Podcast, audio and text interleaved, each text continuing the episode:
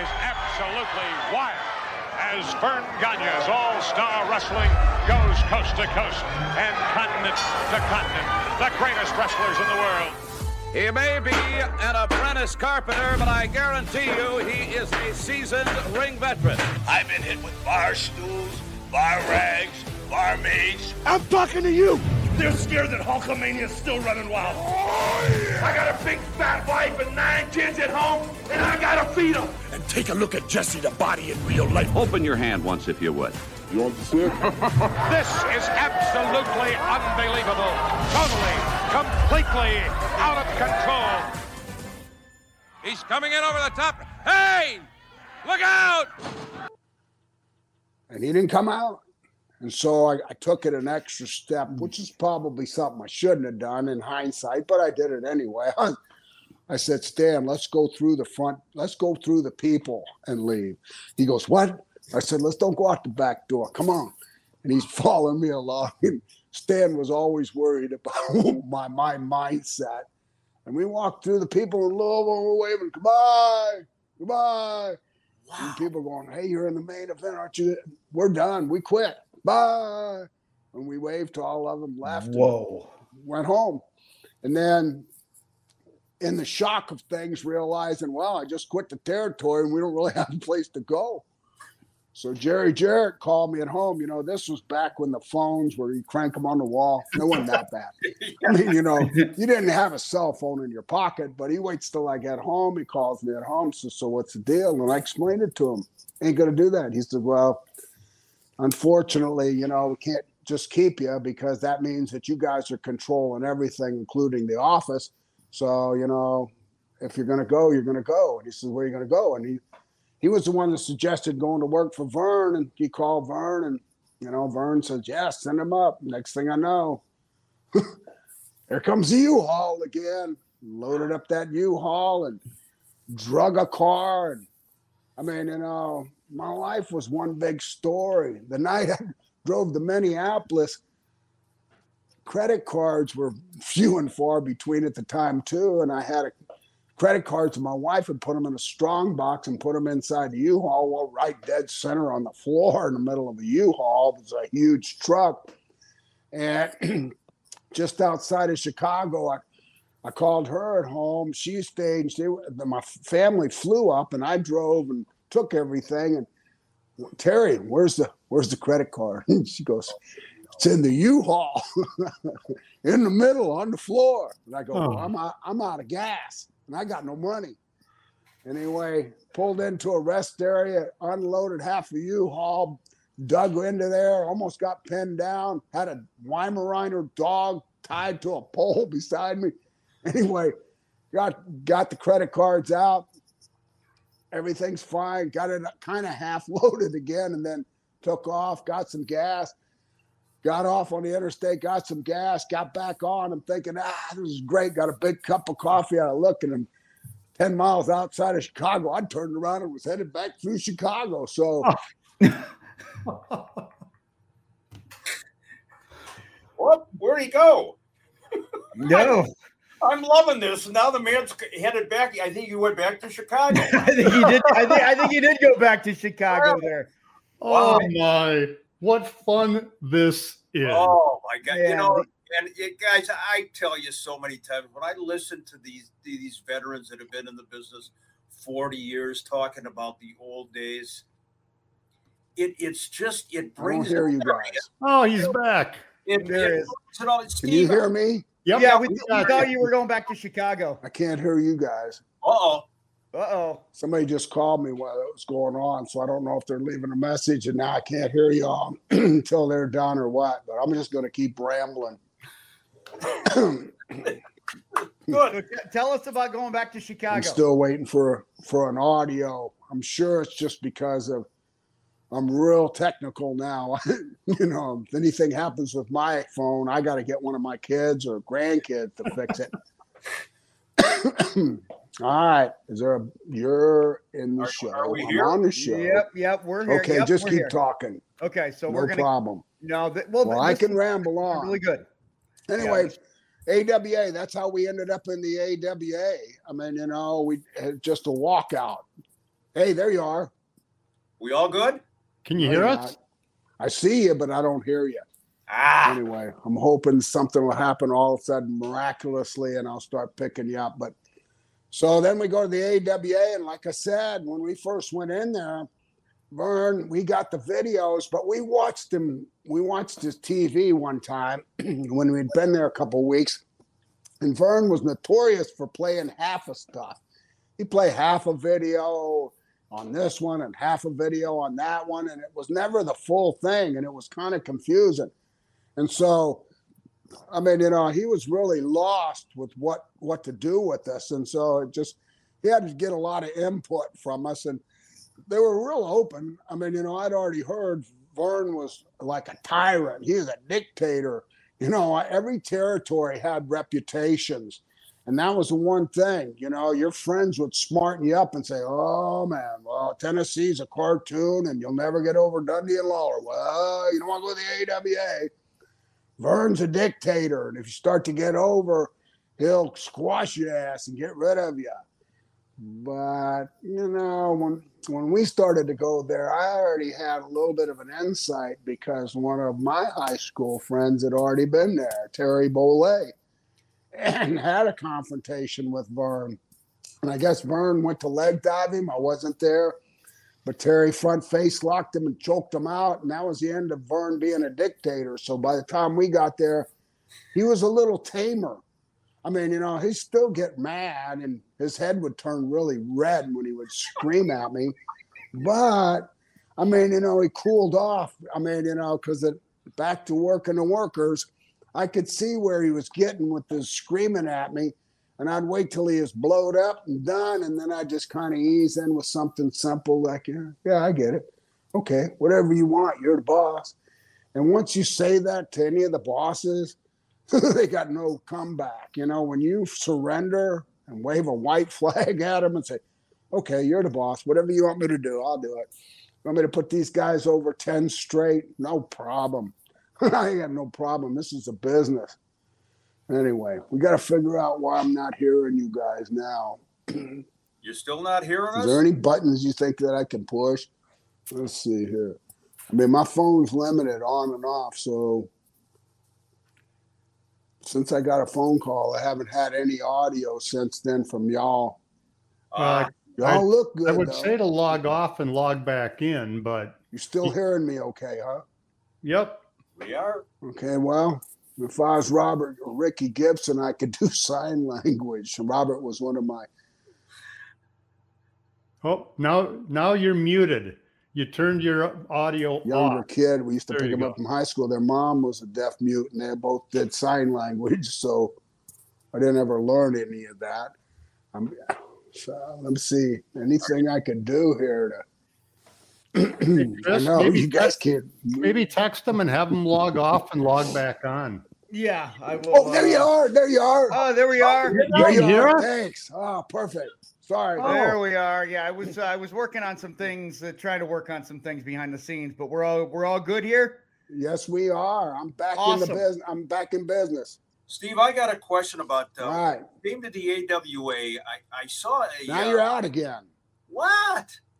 Whatever you Uh-oh. did, you went in and out. So yeah, Chris, maybe stay on camera. Now can you hear us, Steve? Nothing. No Hmm. sound. Now, now you're back. Now you're back. Okay. Now you're back. All right. Strange. Let me Go ahead, Mick. Let's try this. Say Uh, something. when you came to the Well, AWA, Gone can't hear again. Doggone it. well, Joe, when There you you go. the, Can you keep your finger on that see button? Steve. Can you I'm not gonna move. I'm not gonna move. Okay, now I've got you. I got Okay. you. What, Steve? When you came to the AWA, Now I don't have you. boy, there's you, something hold on, Steve. Can you hear me? No, nothing. Nothing. Weird. Okay, I'm gonna remove myself again. Okay. I got you. Okay, you can hear us now. Joe? Yep. th- Can you hear us? okay. There, do you have us now? I've got you. Okay, you've got me. Do you good. have do you have Mick and Joe? Say something, Mick and Can Joe. you hear us? Can you hear us? Hello. Can't do it. They're waving, but they're not saying anything. No, so you can't. Okay, so if you can only hear me f- for right now, then So with your with your time in, in the AWA, then I, I want to ask you, like overall, how do you feel you were treated then by Verne and, and Greg and everybody in the office? I was treated with respect. I mean, you know, we had the ability to put butts in seats, and we were totally different than what they had. So, so Verne's a businessman, and he respected Eddie Graham, and anybody that came out of the state of Florida had a reputation and respect for where they came from, and so I had the utmost respect. I mean, when I first went to Tennessee, it was kind of iffy, even though Jerry Jarrett and Eddie were friends. It took one incident that Jerry Jarrett realized that, uh oh, he knows too much. Jerry Jarrett, Jerry Jarrett actually walked up to me one time when we were on top of the world, and he put his arm up around my shoulder. And he said, "Kid, this is awesome. You guys are really the stuff right now, man. We're we're gonna make some money." And I slipped my arm up under his arm, and I put it up over his shoulder. and now I said, "I already know this one." And he said, "What?" And I said, I've taught this a long time ago. When a promoter puts his arm around your shoulder, he's getting ready to push your ass off a cliff. I said, if I'm going, Jarrett, you're going with me and I'm going to land on you. And he looked at me and he goes, Oh my God. And so Verne was real receptive. Greg was real receptive. I actually rented Greg's house in Edina. It Edina? Does that sound right? Edina? No, Eden Yep, Prairie. yep, Edina, E- yep. E- no, it was, it was Eden Prairie. It Okay. was, Eden, it was Eden Prairie. Um, he had a home and he rented his house to me. And for a while, I thought we were going to own the damn territory. Stan started, uh, he moved in with Kathy Gagne. And I'm going, go, Stan. Mar- marry her and I'll be the booker. I mean, you know. And Stan, you know, Stan was a, a single guy and he was like a, he was a, a ladies' man, boy, sweet Stan. He could Mhm. go out, he could dance, he could sing, he could do it all. And in a bar, he was in heaven in Minneapolis because, no offense to you all, but you guys are nuts. You guys are in the house way too much. And everybody lives inside up there like hermits. And it drove me out of my mind. But Stan said, man, it's great. Everybody's in a bar every night. Everybody's, you know, they got to stay inside where it's warm and all this. And I'm going, unreal. And when we travel, I travel in a snowsuit. I mean, you know, I, is it's like I had no use for cold weather. I mean, I'm a guy that likes to cook out, and you do that outdoors. You know, Yeah. you have Yeah. you actually have a grill, and it's right outside. Our, our grill our grilling season is very, very short. yeah, you got two months. because that I did a lot of grilling with real long extensions, flippers, and I'd have to slide the door open and flip my stuff on the grill. And I mean, it was it was brutal, brutal. And then I, I was ribbed on myself. It was like I was being paid back. And I remember the first time we had a big snow. I mean, I went out and bought a Bronco because I thought you had to have a four wheel drive if I'm Oh going to yeah. live here. Yep. Yep. I bought a Bronco, and every time it snowed, they'd clean the streets. I mean, they were on top of it, but they didn't clean your driveway. and in Greg's house, I'd park my Bronco in the garage. The very first time I look out, I see the snow, and I'm going, "Oh man!"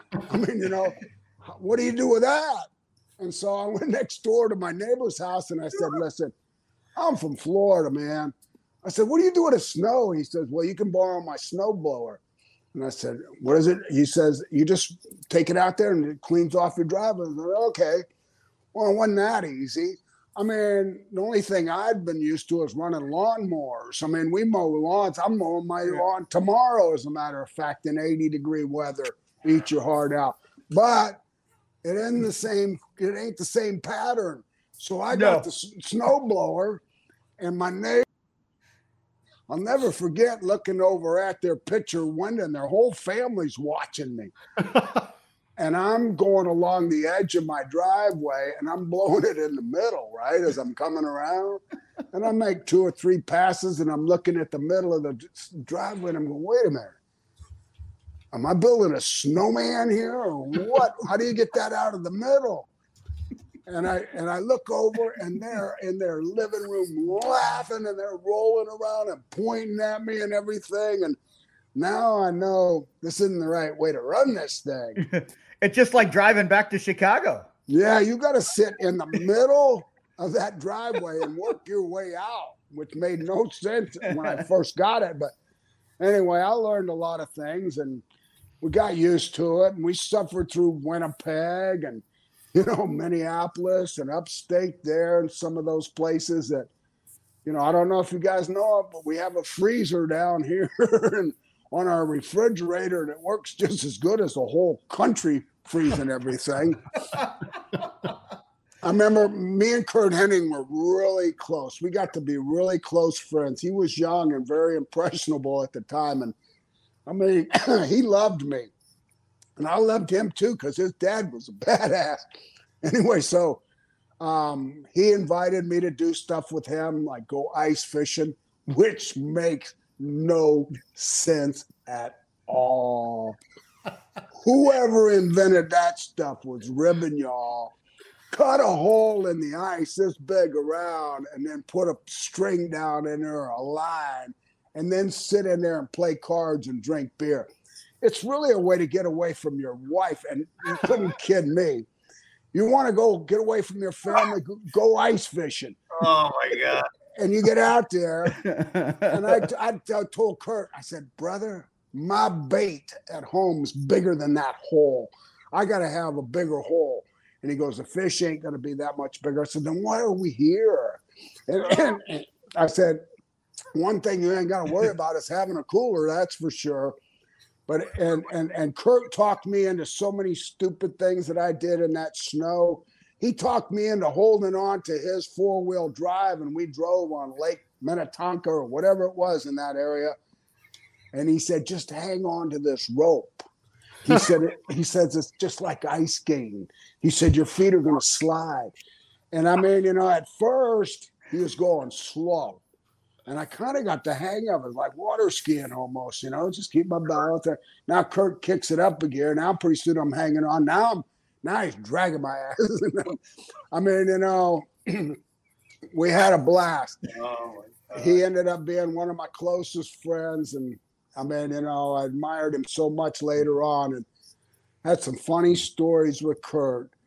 For your territory up there, I can remember there was a guy that was doing a deal, and his name wasn't George Plimpton or something, but he was a guy that was trying to go and do every sport and he had done a deal with Verne that he was going to do a documentary on being a pro wrestler.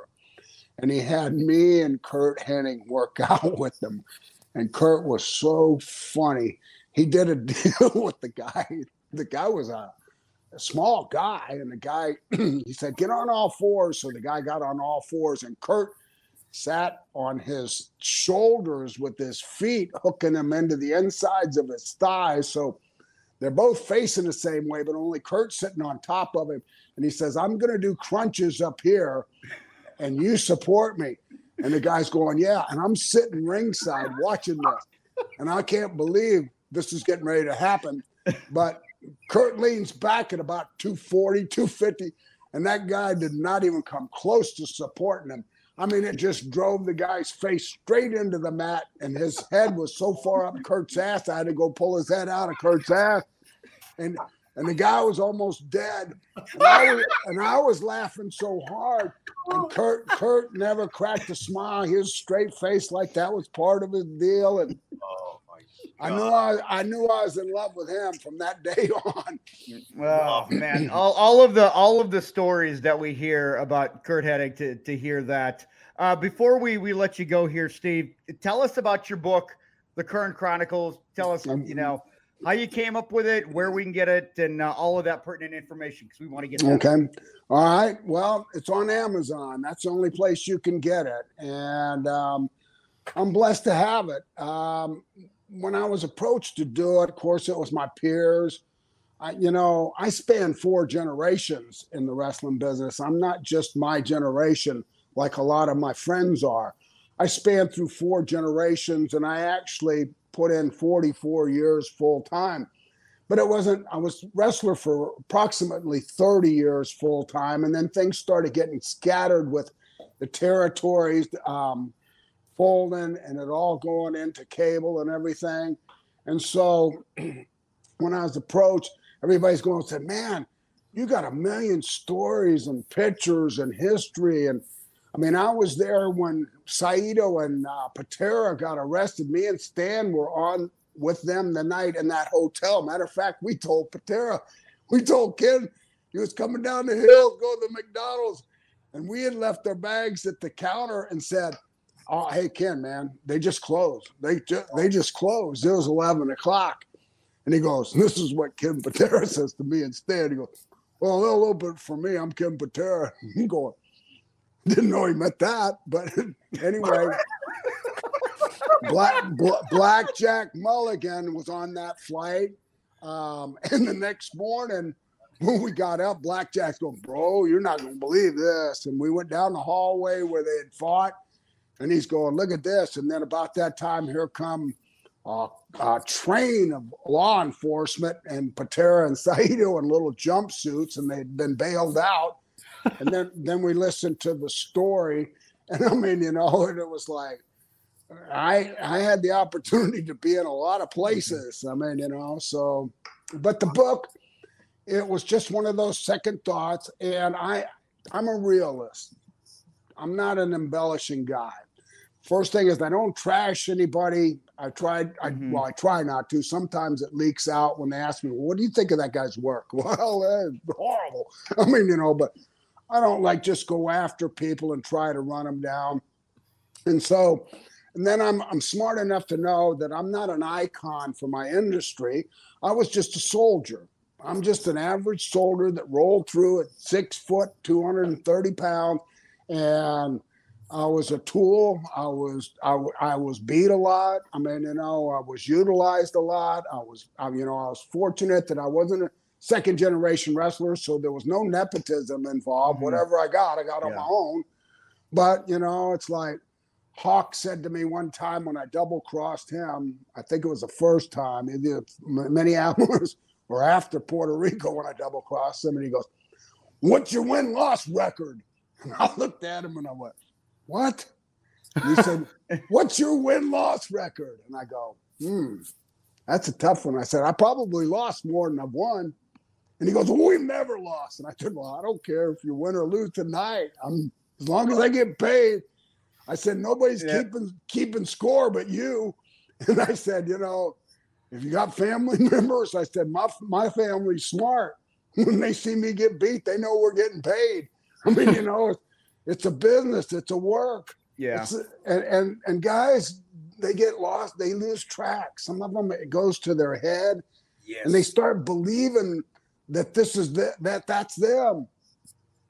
I guess because I was wasn't a shooter or you know the super tough guy or the the ego thing. I was educated, you know that you know you put people over when you're asked to because you're asked by your boss. And so mm-hmm. even when I educated this generation that people are witnessing now in the WWE, most of that talent came under me. Uh, when I owned FCW, the developmental, and I, t- I taught them. I said, you know, don't don't compare yourself to nobody else in the business, or you'll always feel like you're getting mistreated. I said, and just treat it as a business. If you're a superstar, you're a superstar. If you're not, then just get your check and figure out how to save your money.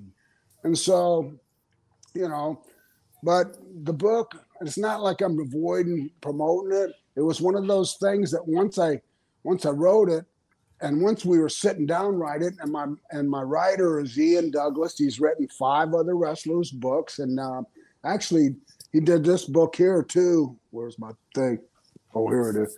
Um, Bahamian Rhapsody, and this is the um, history of the wrestling in the Bahamas. And I did the forward in this book because I spent a lot of time with their history in the Bahamas. I wrestled there a lot, and so he he helped me write it. He dictated things to me. He he basically would interview me on Wednesday nights for two hours every every Wednesday for a year.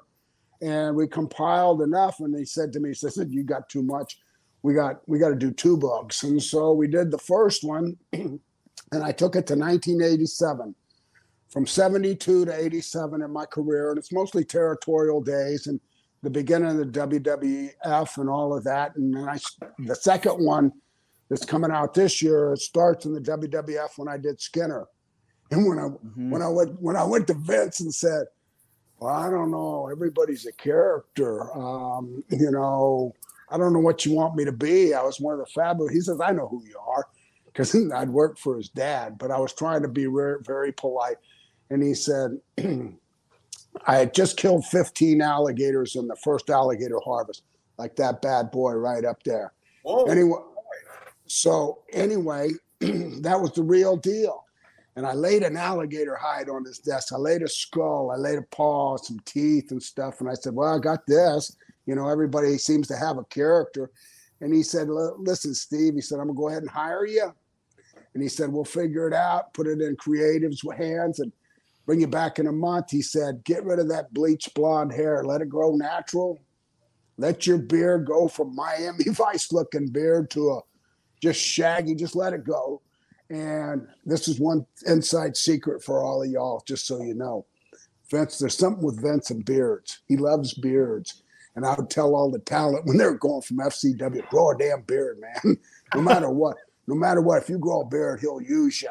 I mean, you know, and if you look at the guys in the territory up there now, just count the beards. But anyway, he said, um, we'll come up with something. I went home and for a month, I was getting a paycheck. I was hoping he didn't call me back. Just keep sending the money.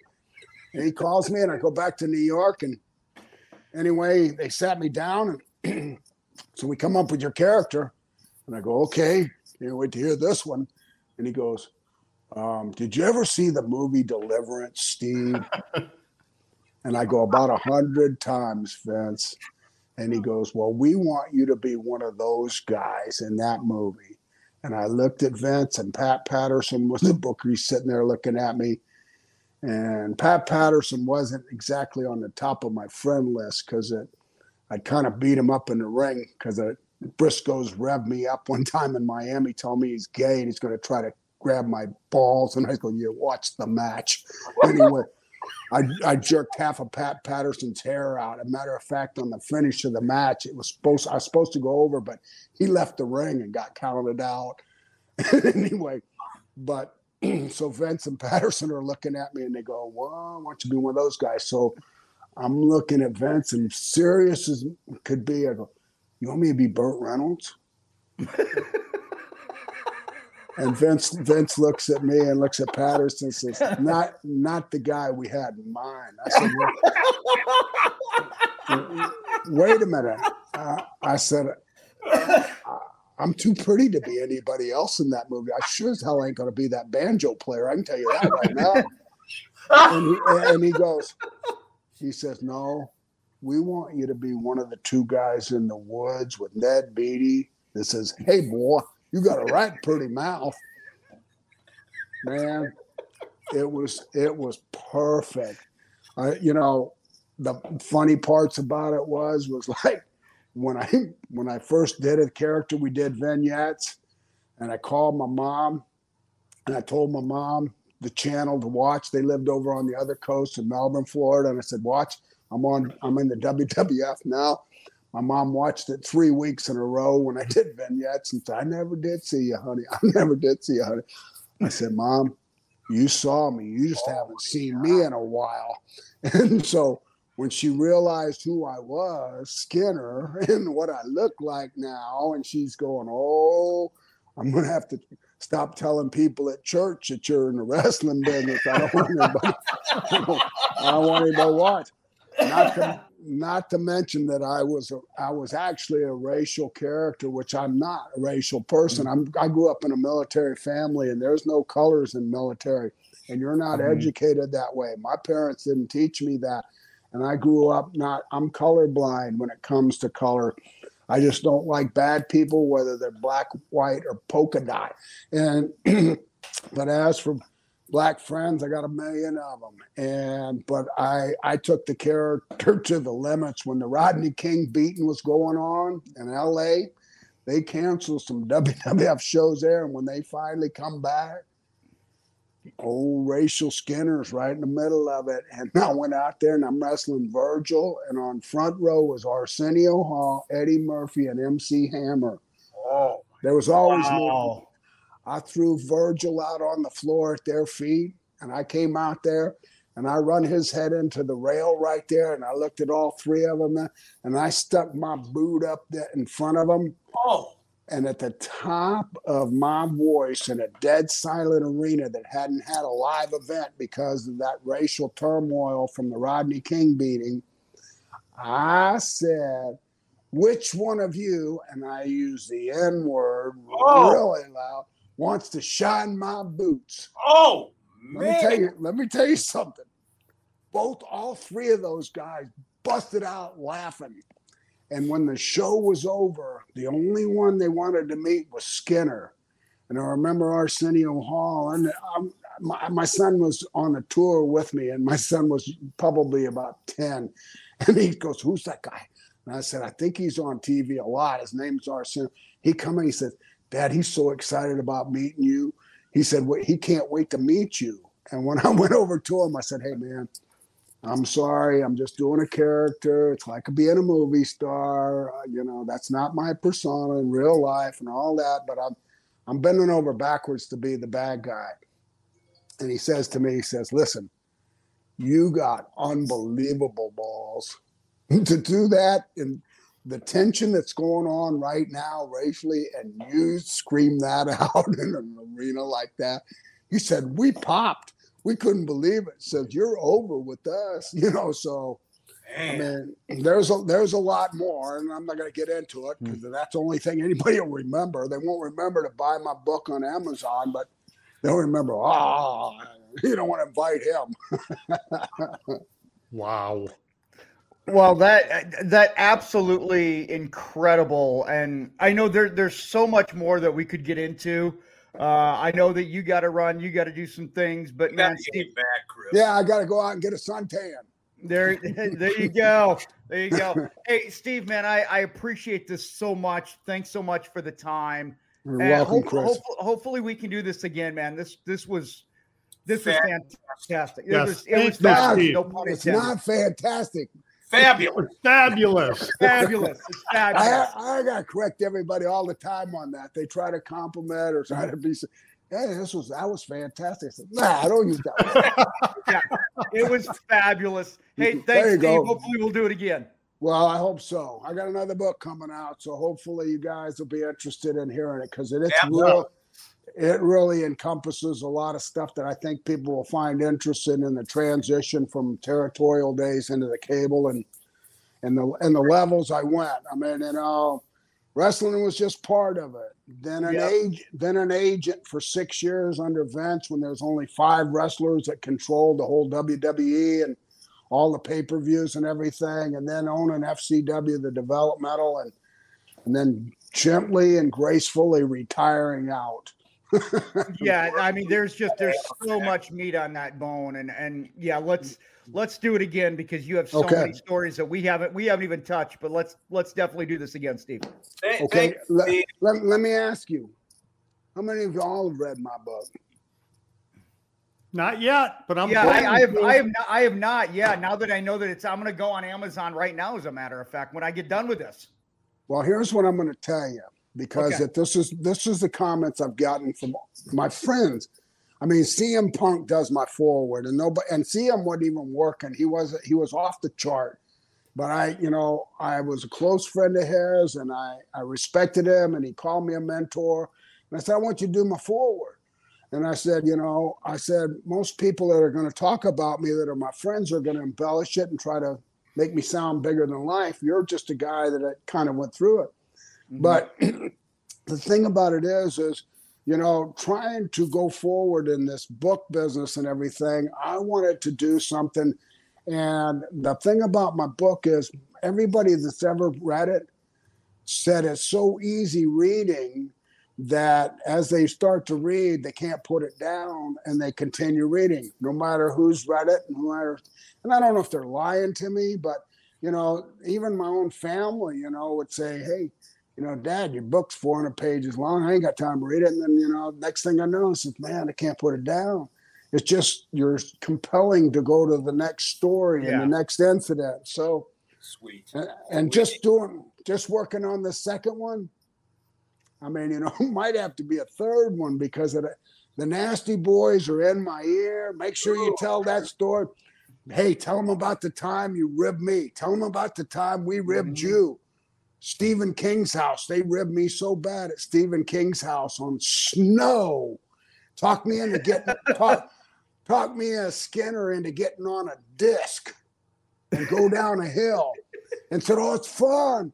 And I'm Boy. going, Yeah. And I'm 250 and I got it wedged in that disc and Knobbs shoved me off that hill. I went through a set of hedges down at the bottom of the I must have been 50. Good God, you're like cousin Eddie in Christmas Vacation. When I showed up at the, that show that night, my whole face was all tore up where I'd gone through it. And everybody's going, What happened to you? I said, Knobbs and Sags taught me to slide down a hill in the snow. so there's a lot of there's a lot of stories and a Oh, lot of a lot of stuff that people find funny and interesting. This has been Don't a say treat. Don't been say fantastic. No, this has been a treat. This has been a treat. It's been it's been fabulous. Thanks, Steve. Okay, well, thank you. Bye All right. Bye bye. So uh, there he is. Let's uh, bring back in Mick and uh, let's bring in Joe. And that was that was great. Like there's so much there that we didn't even get to. But man, what what a fantastic storyteller. Absolutely fantastic. Fabulous storyteller.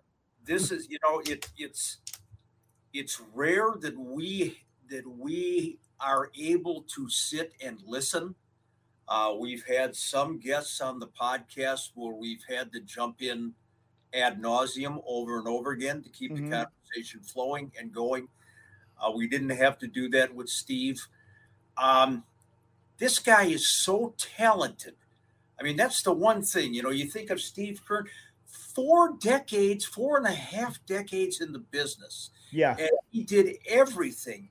And I, I tell you, personally, I was flabbergasted that Skinner was his favorite character. That really surprised me. But it, it makes sense though when you hear him talk about how he was able to be somebody completely opposite of who he is as an individual. Chris and Joe, you know, he talked about those 1970s babyface promos. You know, Greg and Jim at least, you know, would show fire once in a while, but I remember some of those baby faces in the 70s, like when Jim Brunzell told us, you know, first time he auditioned in front of Vince, and Vince says, Oh, we got another Backlund here. You know, it was uh it was a different world back then, and I I promise you, a team like the Fabulous Ones would not get over for one minute as a babyface tag team in this day and age. Uh, you know, where where the heels are the are the faces. Yeah, different time. Two things that I took away from it is I did not I, I was never really able to see the real Steve Keirn. Right. And by that I mean, well, he even alluded to it when they were doing promos as baby faces, it was very difficult to do. He pretty much carried this entire uh, hour and 30 almost 38 minutes right now he carried it by telling story after story. So yeah. it's not what i expected but the other thing that i took away um, i didn't know that he was such a ribber but it makes sense why he and curt hennig were so close because curt was the king of the rib. Pete, So Pete I- in the pod. I got to read. I got to get his book. I got to read those, uh, some of those stories. I always love hearing those locker room stories and the behind the scenes shit that they did. Yeah. know- it- it- oh, go ahead, Mick. Yeah, I, I was going to say to Joe's point, you know, we have a basic format when we do the show. We've talked about this before. We've Yes. got pictures ready to go. We've got questions ready to go. Yep.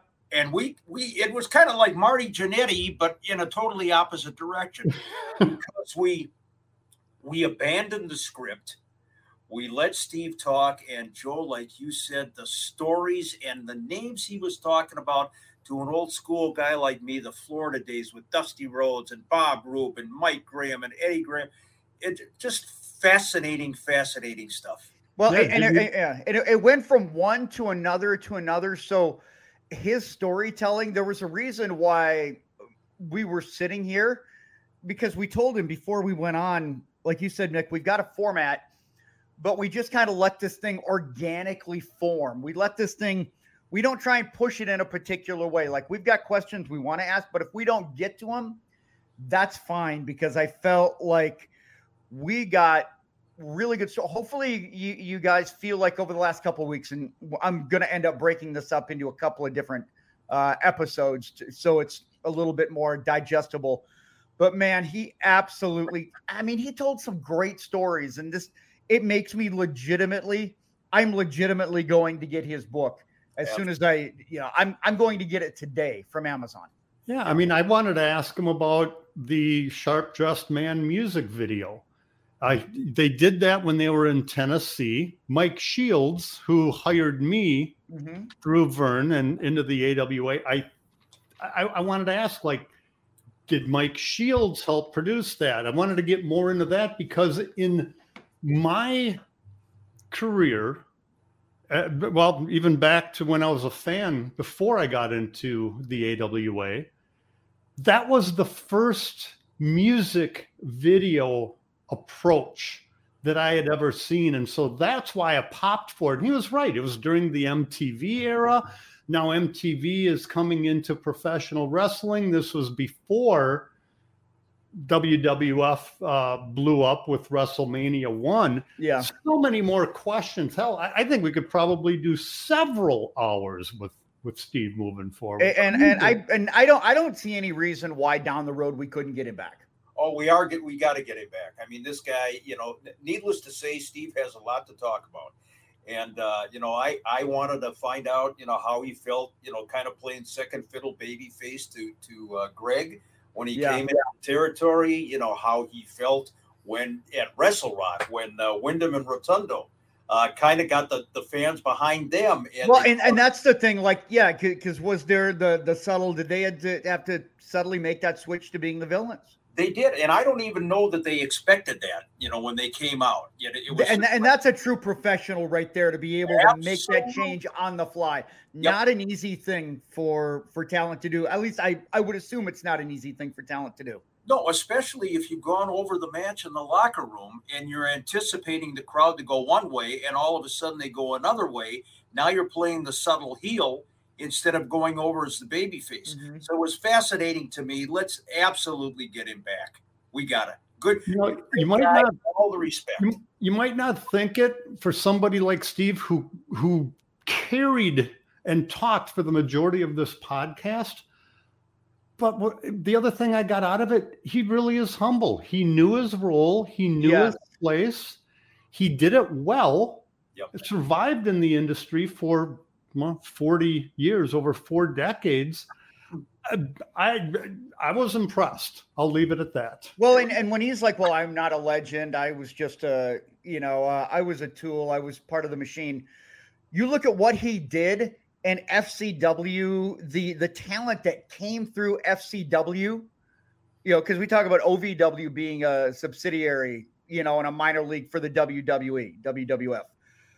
FCW the names that are on that roster today, a significant amount of them have Steve Keirn's influence, and it's it's absolutely amazing. So, I think he's underselling himself, frankly. Well, he is, and, and that's and, and that's part of the humbleness, Joe, that you're talking about. Mm-hmm. Part of the humbleness Joe's talking about, and the charm of Steve Keirn. I mean, that's uh, you know when you talk to when you see a guy who's not full of himself, and he addressed that too so many of these guys start believing their own publicity. Yeah. their own character. And he was not like that. So yeah, let let let's get him back. Absolutely. Let's uh well, we haven't done this in uh, a couple of weeks, so we're gonna do it. We haven't done the shout out. I'm gonna show you the preeminent shirt. Ah. Uh, if you want it, you can get it at teepublic.com user uh, unleash plus. You can get that. You can get the Slick Mick Guy coffee mug, which I have my coffee in. Uh, you, you can get, uh, well, you can't get hat, but you can get phone cases, you can get stickers. And uh, if you become a member of our YouTube channel, we've had a live chat already. We've dropped our first uh, exclusive watch along. We did that a couple of weeks ago. We did all of that. If you want to become a member, the link is in the description. It is absolutely in the description. I'm gonna put the. Uh, I'm gonna see if I can put the the membership tier up here, guys. And and uh, again, we haven't done this in a couple of weeks. This is all just kind of on the fly because we were gonna do an hour and then it went long, but we're gonna do two hours of it. Uh, so here it is. This is what you're going to get. You can see right there the body slam. I'm gonna put it up to a, a full a full logo. Access to the podcast a day early. You get the monthly live chat, which uh, we did a couple weeks ago on uh, Sunday night. You get a personalized letter from me with a sticker and a magnet. And then uh, the four ninety nine a month. This is what I recommend, you guys. You get the podcast, you get the uh, exclusive monthly video watch along with the updated commentary. It's the three of us. Unleash meets Mystery Science Theater 3000. You get live chats. You get the thank you letter from me on behalf of all of us with the sticker and the magnet. So uh, there you go. I think do uh, do I have everything here, guys? I think you, you did. You did. Okay, let's uh, let's get to some uh, let's get to some shout outs here, guys, and then we will bring it home. Ron Trailstad and Eric Bartholomew, two old school wrestling fans, all the way back to the SNR days. They would write in every week questions, watch religiously, and now they're doing the same thing with the podcast. So, Ron and Eric, love you guys. My shout out this week goes to somebody that I don't know of anyone in the business who doesn't have a good thing to say about him. And he's very highly respected and I know listens to the podcast. I'm talking about our friend Les Thatcher.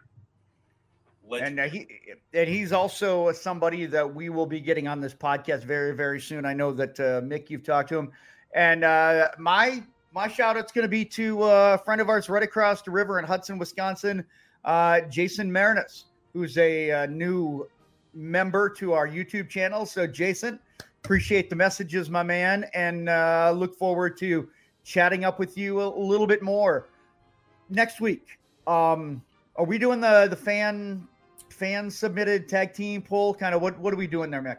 We we certainly are. You know, not that long ago, I, I put up a poll on our AWA Unleashed page and the uh, also the Slick Mick page, asking fans to vote on who they think were the ten greatest tag teams in the AWA. We're going to have the results. We'll we'll go over it with a fine tooth comb and uh, some surprises. Looking forward to it. No skin off our nose. Was the Super Slayer part of that? Was was he on one of those tag teams? Uh no, he he was banned from virtually every wrestling arena in the world. Might want to stay away from those swamps. You might get skinned alive down there, Mick.